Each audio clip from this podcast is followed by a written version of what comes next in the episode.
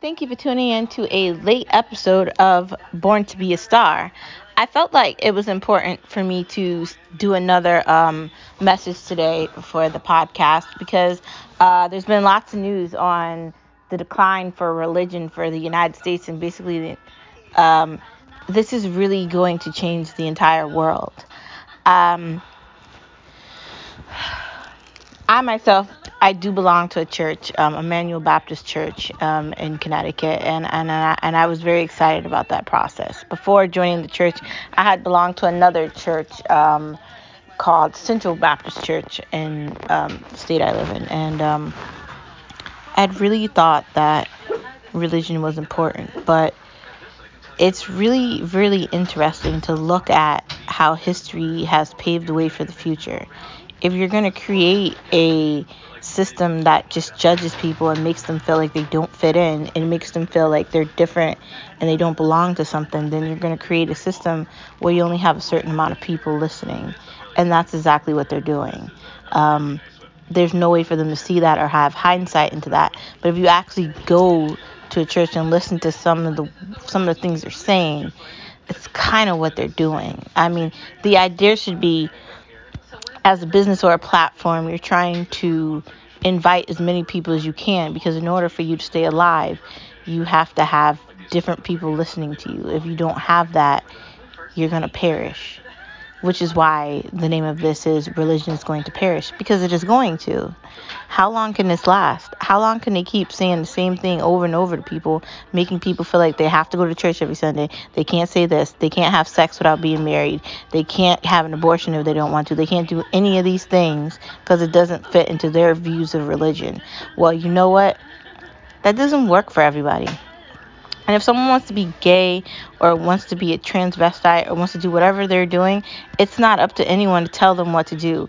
And if people want to use their power in states to tell people they can't go to the doctors or they can't play on sports teams or any of this, then when you put religion into that, you're creating an environment where something's going to happen and it's not necessarily going to be good. And that's exactly what is happening people don't like the idea that they have to change themselves to fit into a church.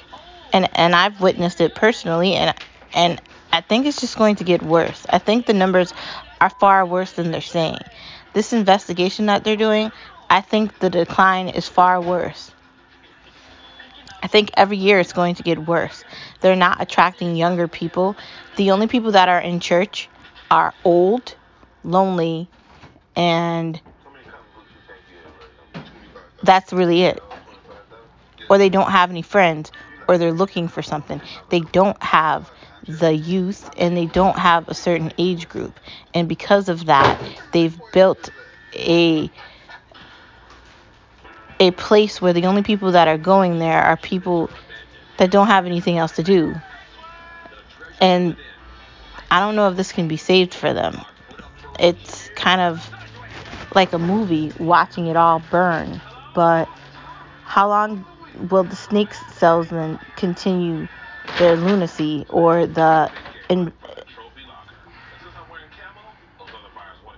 evangelist continue to tell people if you send me money this is going to happen. Why does money have to do with god? That's another problem with it. Like really? So you want me to give you my time not pay me and then you want me to give you my money too. So i'm doing all this. For what? For what and I'm not saying I'm not religious. I'm just saying from the opinion of someone that might not really be into religion, how are you convincing people to believe in God? Because if you're trying to convince people to believe in God by telling them they have to give you their money, then I don't know what you're doing, especially in this environment. If you actually read the Bible word for word, what churches do doesn't have anything to do with God, and religion really doesn't have anything to do with Jesus. You can believe in Jesus and not go to church. That doesn't mean you're going to hell. That just means you don't buy into the idea of their boxed version of religion. And why should you? I'm just saying. What if they're all wrong? What if they've created this ridiculous thing that does not exist? What happens when they're all wrong? They just got you for all your money and all your time, and you're a sucker. Just saying, what if they're wrong? Who knows? Food for thought for your Wednesday. Wait, it is Wednesday. I will see you on Thursday, which is tomorrow. Bye.